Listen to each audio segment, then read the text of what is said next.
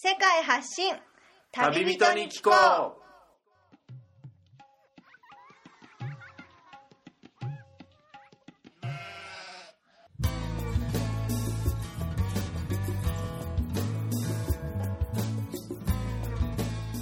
この番組は世界各地で出会った興味深い日本人の旅人にざっくばらんにいろいろなことをインタビューしていく番組です。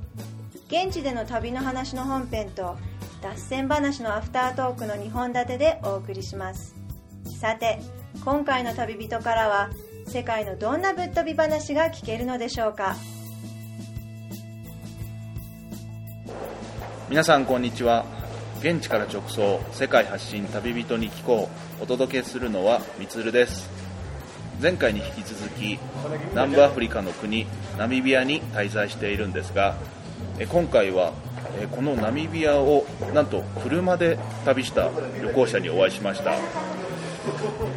車でナミビアの南北を、えー10日間かけて旅してきたという人にお会いしたんですが、えー今回のナミビアの旅についてプラスアフリカ縦断の旅についても詳しく聞いていきたいと思います。それでは今回のゲスト大樹さんですね。よろしくお願いします。はじめまして根本大樹です。はい。実は大樹さんとはここナミビアで初めて会ったわけじゃないんですよね。はい。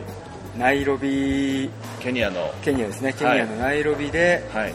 初めて、えーお会いしました。でそこからちょこちょこ各地で再会したりはい。ちょっと移動するのも一緒のバスに乗ったりで、うん。でここナミビアでは、まあ、まあ偶然というかこの首都の今ウィントフックで放送しているんですがまたお会いすることができたんでこの車の旅についてプラスこのアフリカをこれで縦断ほぼし終わったということで。そうですね、はい。あと南アフリカへ行って終わりと、はい、プラスあの飛行機であのマダガスカル。マダガスカルとか、この壮大な旅について、ね。プラス、はナミビアもねこの車で旅するっていうのは他の国ではなかなかあんまないですよね、そうですね、ええ。なかなか特にアフリカとかですと、え国際免許が、え、そうですよあね、の有効な国ってあまりないので、えナミビアで初めてはい。車を運転しました、え、ああ、その辺の話も詳しく掘り下げていきたいんですが、はい。この大樹さんはですね実は活発にブログを書きながら旅をしているということで、はい。もしかしたらここで大樹さんのことを初めて知った人ももしかしてあのブログを書いてる大樹さんなのかなっていうふうにうん。心当たりがあるリスナーもいるかもしれないですよね。だと嬉しいですね。嬉しいですよね、はい。かなりその Google とかの上位にランキングされるようにうん。結構あの情報系ブログとしてねそうですね。細かく時間をかけけて書いてらっしゃる大樹さんということなんですが、はいじゃあまずこのナミビアの今ウィントフックから首都のウィントフックからお届けしていますが今回この車のレンタカーの旅っていうのはお一人で回られたんですか、えっ、と計4人ですね。4人で、はい。大樹さんの他3人を合わせたはい。4人の旅っていうのはそれは国際色豊かなメンツで回られたんですか？えー、と全て日本人男子です。あ男子。男子4人で。女性は一切なしで。なしでそれも大樹さんがちょっとそっち系のとかではなく。ではないですね。偶然仕方なくそうなってしまあったそうですか、はい。まあでも集まるもんなんですねこの日本人が。そうですね、はい。あのナミビアをそのレンタカーで回るっていうのが、はい。結構そのバックパッカーの中で、はい。まあ、メジャーなというかルートであるので、ええ。結構もともと回りたいという人が多いんですよ、ね、ああそうなんですね。なので事前にちょっと声かけを何名かにしながら、はいはい。えーここで日時を合わせて、えで一緒に出発したと。えなるほど。となると気になるのは海外で外国で車を運転するにあたって必要なものっていうのはあのこれからこのナミビア実はレンタカー旅するの、ね、いいなって思ったっていう人に対してちょっと情報をちょっとお届けしたいんですけど、ええ。最低限その絶対必要なものっていうのはどういうものが？最低限必要なものは、はい。国際免許証はいだけじゃないですかね。あそれだけで、はい。ですね。意外といけるんですね。いけますね、でもあの国際免許証って日本で発行してこないと、はいおそらく作れないかなと思うんですけど、はい。そういう人の場合もやっぱり車で旅するの難しいですか？そうですね基本的にはもう日本で国際免許証、はい。まあ、期限が1年間しか取れないんですけあどーその有効期限内に運転をするか、えもしくは日本の免許証を持っていれば、えはいはい。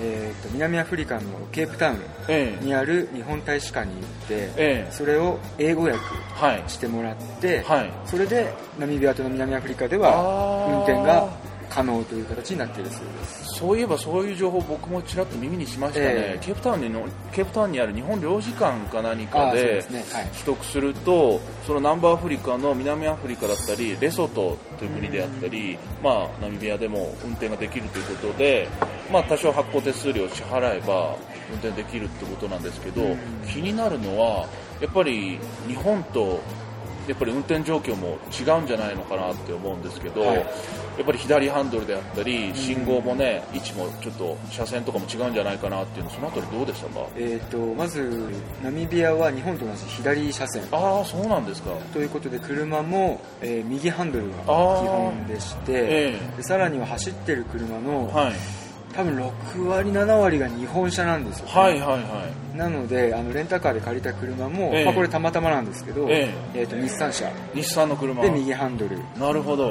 で一つまあ強いてばあのマニュアル車がああの、まあ、8割ぐらい多分占めるのあでオートマが少ないと。オートマを選んでしまうと、ええ。レンタル料金が非常に高くなってしまああうんですね。なるほどなのでマニュアルが運転できないと、ええ。ちょっと予算が高くなるあというあ形にはなります、そうですか。そのレンタカーの旅行のね日程も長くなってくると、えやっぱり一人でずっと運転してるのもね大変かなと思うんですけどね。その4人の中では大樹さんが免許をお持ちということで、はい。他にも免許を持ってる人がいたり。えそうですね、ええ。えーとあと2名、はい。4名中3名運転が一応できたああなるほど。でじゃあ疲れたら交代したりして、そうですねああじゃあそれでうん。回ってきたということなんですけど、はい、合計これ10日間10日間。ナミビアを南北はい。回ってきたってことなんですが、これあのそのぐらい10日ぐらいかけないとあのナミビア回れないのかなって聞いてるリスナーもいるかもしれないんで、えやっぱあのそのぐらい必要になってくるんですかね。僕の場合は、ええーまあ、欲張りというか欲張り。ナミビアの北部から西部から南部から、はい。あの全て行ってしまいたいと。あ制覇しようと。いうことで、はい。ちょっと10日間という長い期間をええ。予定して、ええ。ー行きたいところ全て回ってきたんですけどもうなんですか。やっぱりそれなりに予算もかかってくるので、えあの聞いてるところだと多いのは北部と南部で分けていく方とか、あはいはい。2泊3日2泊3日で分けたりとか、っていう方の方がおそらく多いかとは思います。そうですよね、ええ。このちなみに前回は現地在住の日本人の方にナミビアについて詳しく話してもらったんですけど、え。かなり南北にね広い国で、うん。これはね 合わせて北部南部行くってなるとすごい距離走ることになりますよね。そうですね。そういう場合南北で分けていく人もいると。そうですね。なるほど、そうですか。そうなると気になるのは、まあ、僕もバックパッカー旅行をしてるんで、ええ。その車を10日間借りるうん。お値段ですよね、それはちょっとこの放送の前にちらっと聞いたんですけど、え普通にレンタカー屋に行って申し込むよりもちょっとお得な借り方があったということで、ええ。ぜひちょっとこれを紹介してもらえればと思うんですが。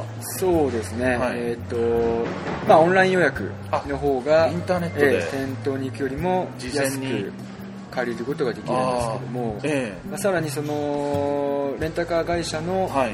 えーまあ、ホームページから直接オンライン予約をするんではなくて、ええ。ーまあ、いわゆる代理店みたいなところですね。まあ、そういったサイトを利用して、えはい。えー申し込むと、はい。えー若干なんですけども、ええ。まあ、安く予約ができたので。あそうですか。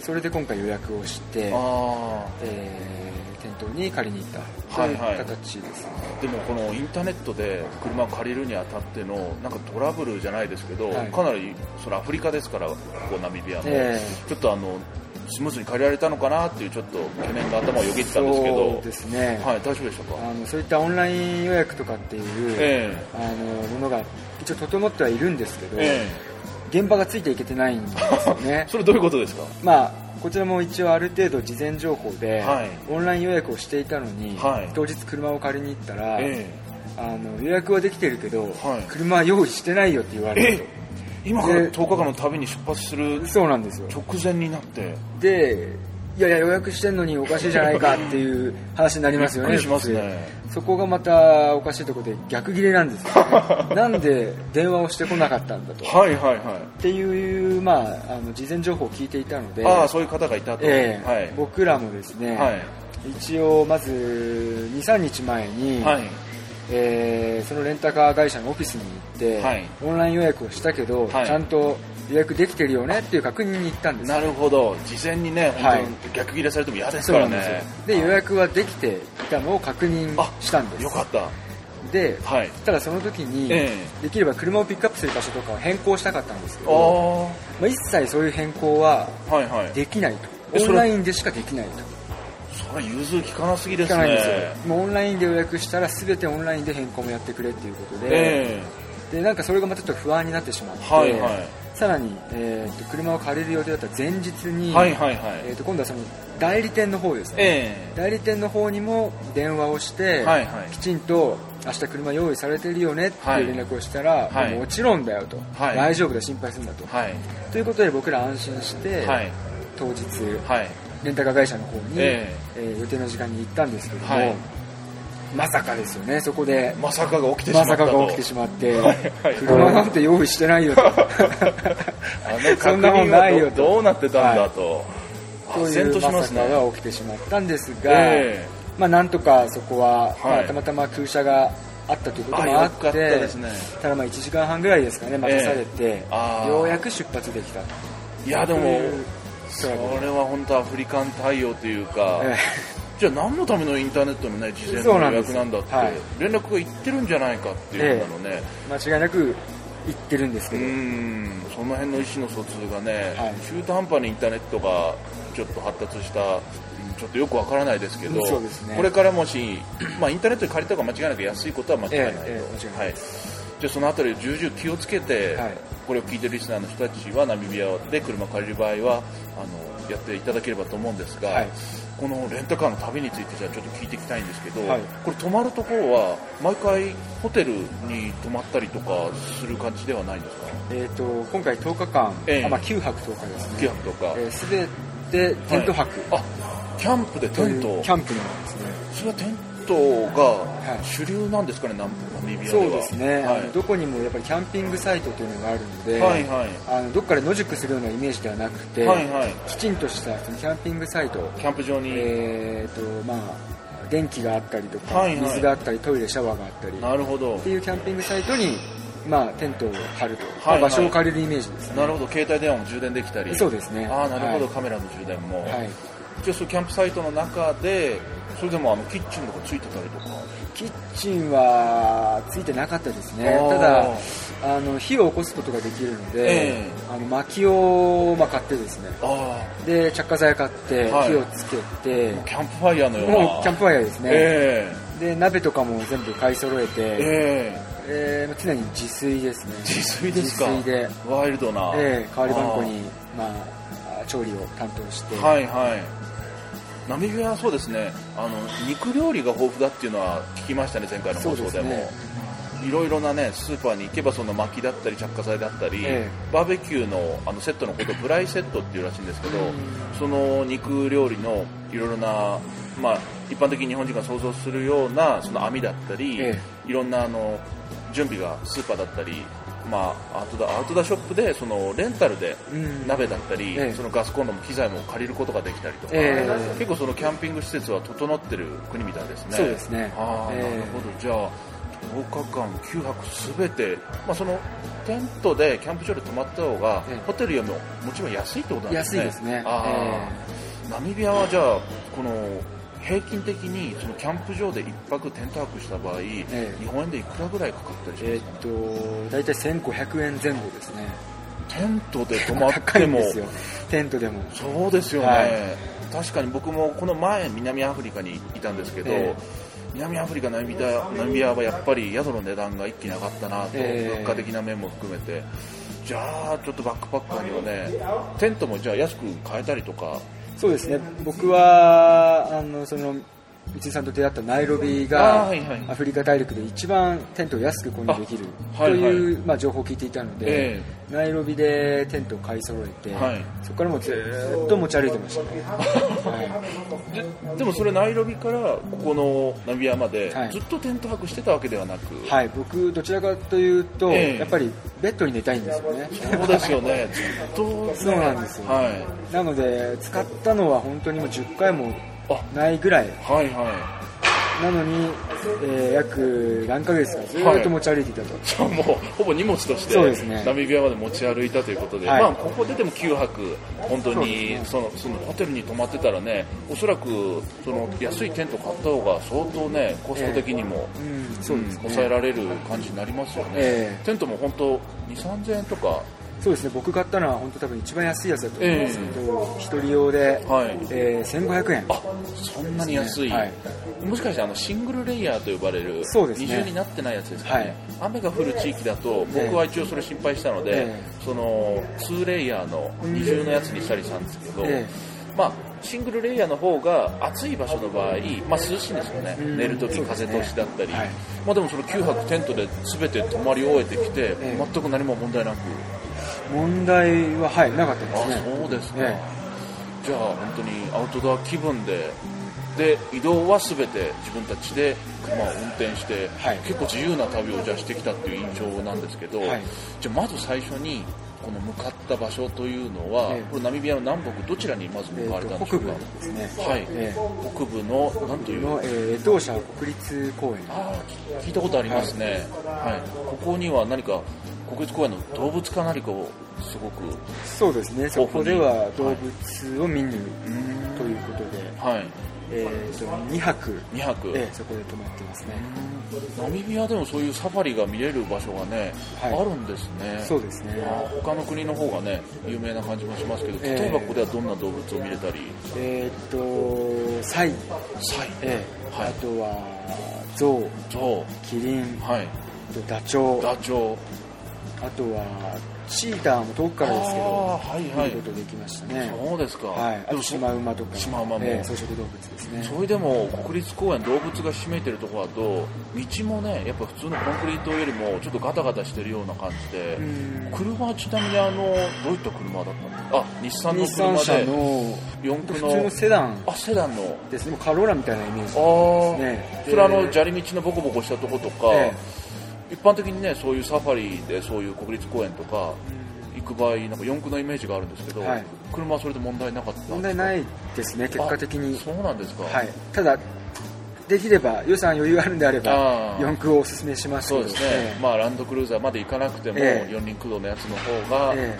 パンクの心配だったり。そうですね。やっぱタフなんですよね四駆の車のタ方が。フですね、うん。えじゃあ国立公園でその象だったりいろいろなものを見てそれもでも確実に見れるとは限らない。え確実ではないですね。運次第ですね。運次第、ええじゃあ結構な距離を走っても何もいない、ね、場所だったり、ええ。あとはそのちょっと聞いたんですけど動物が水を求めてねここに湖があるんですよね、えその水辺に行くと動物がいっぱいいるってことなんですけど、え。あの今年はこのアフリカ南部東部で結構なこの水不足であの他の国でも水が雨が多くなかったってことを聞いたんですけど、ええ。その江東省国立公園でも思ってたより動物はどうでしたか？思ってたよりかは見れなかったですね。やっぱり。はい。あのもっと多多くの動物を見たっていう方の,、えあのブログとかを事前に見ていたので、えまあ、そういうイメージだったんですよね、えはい。でそれに比べてしまうとちょっと、はい。まあ、物足りなさは残ってしまったかなと、うん。まあそういうのは本当運と時期と自分たちが行ったタイミングでね必ずそうですね。見れるのは見れるとは限らないと思って行った方がね。心の余裕的にもねはい。いいと思いますね、えでも日本でね絶対見れないような野生動物をそこでいっぱい見てきたってことなんですが、はい。その江東社国立公園で2泊された後は次どちらへ？えー、とその後はさらに北部で、ええ。ーオプゴというはい町にはい。行きました、これはもう地図上でちょっと今ナミビアの地図をちらっと見てみるともうアンゴラこのほ北部の地域の上に属する国に近いですよね、そうですね。はいここはどんな場所になるんですかね、えー、とここに行った目的は、はい。牝馬族というですね、ナミビア北部にしかまあ暮らしていない、少数民族少数民族。に会いたくて、はいはい会いたくて。会いたくて、はい。えーそこの、まあ、町というか、小さな村みたいなもんですけど、えまあ、そこに行ってみたんですね。えあそうなんですか、この牝馬族っていうのは、ええ。僕もアフリカを旅しててちらほら聞く名前なんですね、はい。でルックスというか、い。やっぱり見た目が全然他の少数部族とも違うっていうふうに聞い。てたりするんですけど、えズバリどんな見た目なんですかね？ーえーとまず赤土とバターをはい。混ぜたものを、えあの髪の毛にえはい。こう塗り込んでですねはい。それをこうドレッドヘアのように、えなんかこう編み込んでるんですよえね、それがまずすごいインパクトが強烈で,、うん。でさらに顔とかですね体に関しても、その赤土、はい。バター塗り込んだものを、えあの全身に塗っているんですあそれはこれが何のために？その牝馬族というのはお風呂にまあシャワーに入らないらしいんですよね。それはちらっと聞いたことありますね、ええ。もう一生涯一度もええ入らない入らない部族、でその赤土、まあ、バターをはい。体に塗り込むことで、ええ。ーまあ、虫が寄りつかないとかと体臭消しだとか,、ええ。なんかまあそういう話をあの聞きましたね、あ、はじゃあ特別それも内陸の場所ですよねオポーというのい、は。そうですね、はい、じゃあかなり乾燥してるような、乾燥してますね、ええ。はい、じゃあ特別汗もねかかないで汗だくになるような感じでもなくその土を塗り込ん土とそのバターのその体に塗ってもう土地と、まあ、伝統に根ざしたそういう民族の習わしってことなんですね。そうですね。はあ。それ服装は気になるんですけど、はい。どんな服を着てる部族で服しょうか装はですね、はい。えー、と女性に関しては上は何も着ていないんですね。ヌードなんですよ。ヌード、はい。ちょっと大丈夫なんですか？大丈夫ですね。そのあ何もこう恥じらいもなさそうに、ええ。そのオプオンの街にも。あえの普通に歩いているので。街に着いた時点で、ええもう街にいっぱいいましたね。それヌードの街ってことヌなんですか？ードの街です。着いて驚きませんか？驚きましたね。はあ。衝撃的ですよね。ちょっと僕もいろいろね旅してきた中で聞いたことないですね。そうですね。はい、そうですか、はい。そういう人たちがもうペロンと出してしまって、えで下はどんな？下は何何ですかねなんか履いてましたけども、ええ。なんか獣の飼われてきたようなあものなのかあはい。やはりなんかその民族っぽい何かを身にまとっていましたね。そうですか、その牝馬族、え特にその女性の格好はヌードというか柱いをも感じてなくえおそらく誇りに思ってるというか、えはあ、それを町にその部族を見ることができるということなんですけど、はい。その村に行かれたりしたそうですね。はその、まあ、町にももちろんあ、え。え牝馬族の方々が、はい。あのまあ、いるはいるんですけど、ええ。そんなにやっぱり数が多いわけではないので、え。そのまあ、彼らの暮らしている、はい。まあ、生活している村ですね、ええ。そこに、えーまあ、ガイドさんを探して、ええ。そのガイドさんに連れて行ってもらった。はいはいはい、まあ、連れて行ってもらったといっても自分らの車にああのそのガイドさんを乗せて、はいはい。えー道案内をしてもらって、ええ。で牝馬族っていうのは英語は全然喋れませんのであまあ、ガイドさんに通訳をしてもらいながら、あはいえーまあ、村を訪問したああという感じそれ訪問するにあたって、はい。その僕の頭の中ですごい原始的な村の、ね、姿が広がってるんですけど、ええ。なんかお土産とかそういうええ持ってくる必要があったりとかするんですか、そうですね、はい。えー、と事前にスーパーで、はい。えーまあ、日本円で約2000円分ぐらいですね、ええ。まあ、手土産というか、えあの購入して持っていきました、えどんなものを？えーとね、トウモロコシの、はい。まあ穀物ですよね、はいはいはい。穀物あとあの粉のメイズと呼ばれるええええ主食になるやつですね、はいあはいはい。あとはオイルサンフラワーオイル。あった気がしますね、はい。あとはえちょっと飴玉だったりとか、はいはい。えーマッチとか、はい。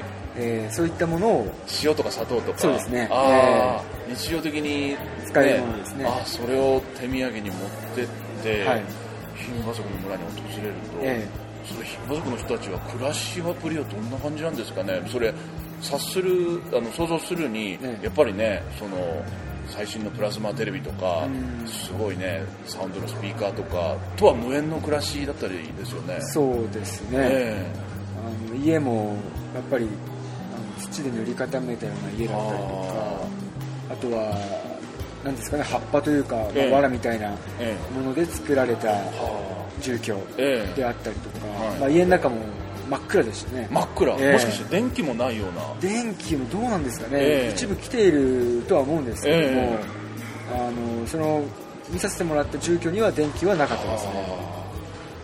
本当に原始的な暮らしを守って。そうですあねー記念撮影とかもちょっと快く応じてくれて。そうですね。お土産を持って行ったことであーはいはい。あの写真撮影ですとか、ええ。まあ、そういった住居ですね、はい。を見させてもらったりとか。あっていうのは快くあ本当にねやってくれましたねこれじゃあねもしよければその大樹さんが牝馬族の人と写ってる写真をちょっと番組のブログにね、ええ。ちょっと載せておきたいと思いますが。そうですかじゃあ英語も喋れない原始的な村の人たち、えそういう村に行くとよくあのお土産をねたくさんその人たちが作ってて、えそれを売るのにね結構熱心になって来るみたいなあの聞いたことあるんですけど、ええ。そういうのもやっぱりあったり。えそうですね。最後、まあ、その住居を出て、はいまあ、そろそろ帰る時間かななんて頃にえ気づいた時にバーッとお土産が並んでまえして。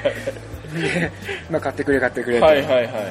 ただまあそんなにこうしつこくああ。の売りつけるという感じではなかったですね。あそうですか。まあその大大事な現金収入の生活の糧で、ええ。じゃあ基本的にはそういう自給自足のような、はい。電気もない、ね、そういう暮らしの中で守っている、ね、部族がまだいるんですね、そうですね、ええ。数はちょっと減ってきたりとかねやっぱりあるんですかね経年になって。出ると思いますけどね、うん。じゃあもし、ね、見に行かれる方はね、えオポに行ったらその町に着いた時点でえす。ぐード の人たちがはい。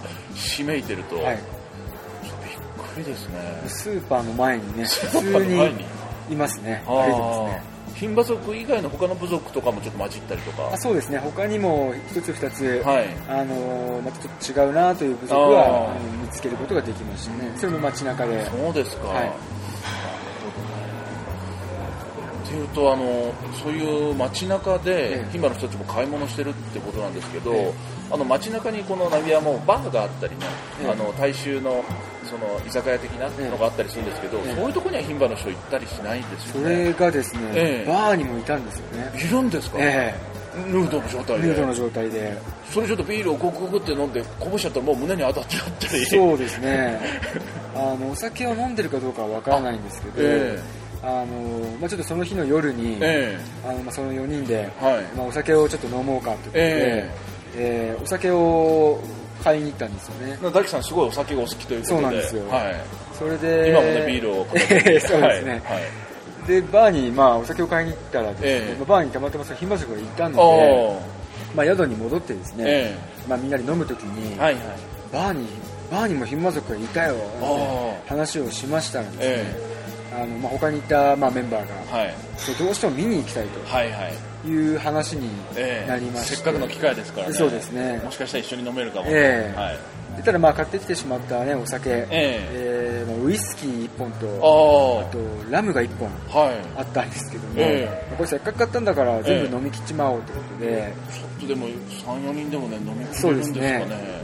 と思ったんですけど、まあ、ええ。気づいたらどうやら飲み切っていたみたいでして、一晩で？一晩というか多分え？日が変わる前ぐらいまでにそんなに？飲み切ってしまってもしかしてそれお昼とかでもレストランで村を訪問した後、もうそこでも一杯やったりとか？やってましたね。その後に、はい。もうずっとちびちびそうですね。出て飲みすぎですよね。飲みすぎましたね。っていうとなんかかなり飲みすぎました、ね、大変なことが起きたりとか大変なとことがありましたね。そうなんですか？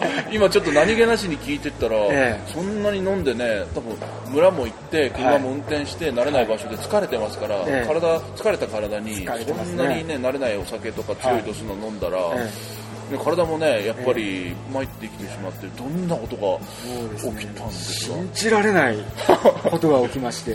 これ後ほどじゃあブログでも紹介したりでする予定、はい、予定なんですけど。その前、まあ、前か後かこの放送がいつになるか、ええ。はっきり分かりませんがどんなことが、あのですね気づいたらですねえ警察署の留置所にいたんですよ。ええ。え それ日本の話嵐みたいなことしちゃって番組の途中ですが収録時間が長くなりましたのでこの回を分割しました。次回もこの続きでお楽しみください。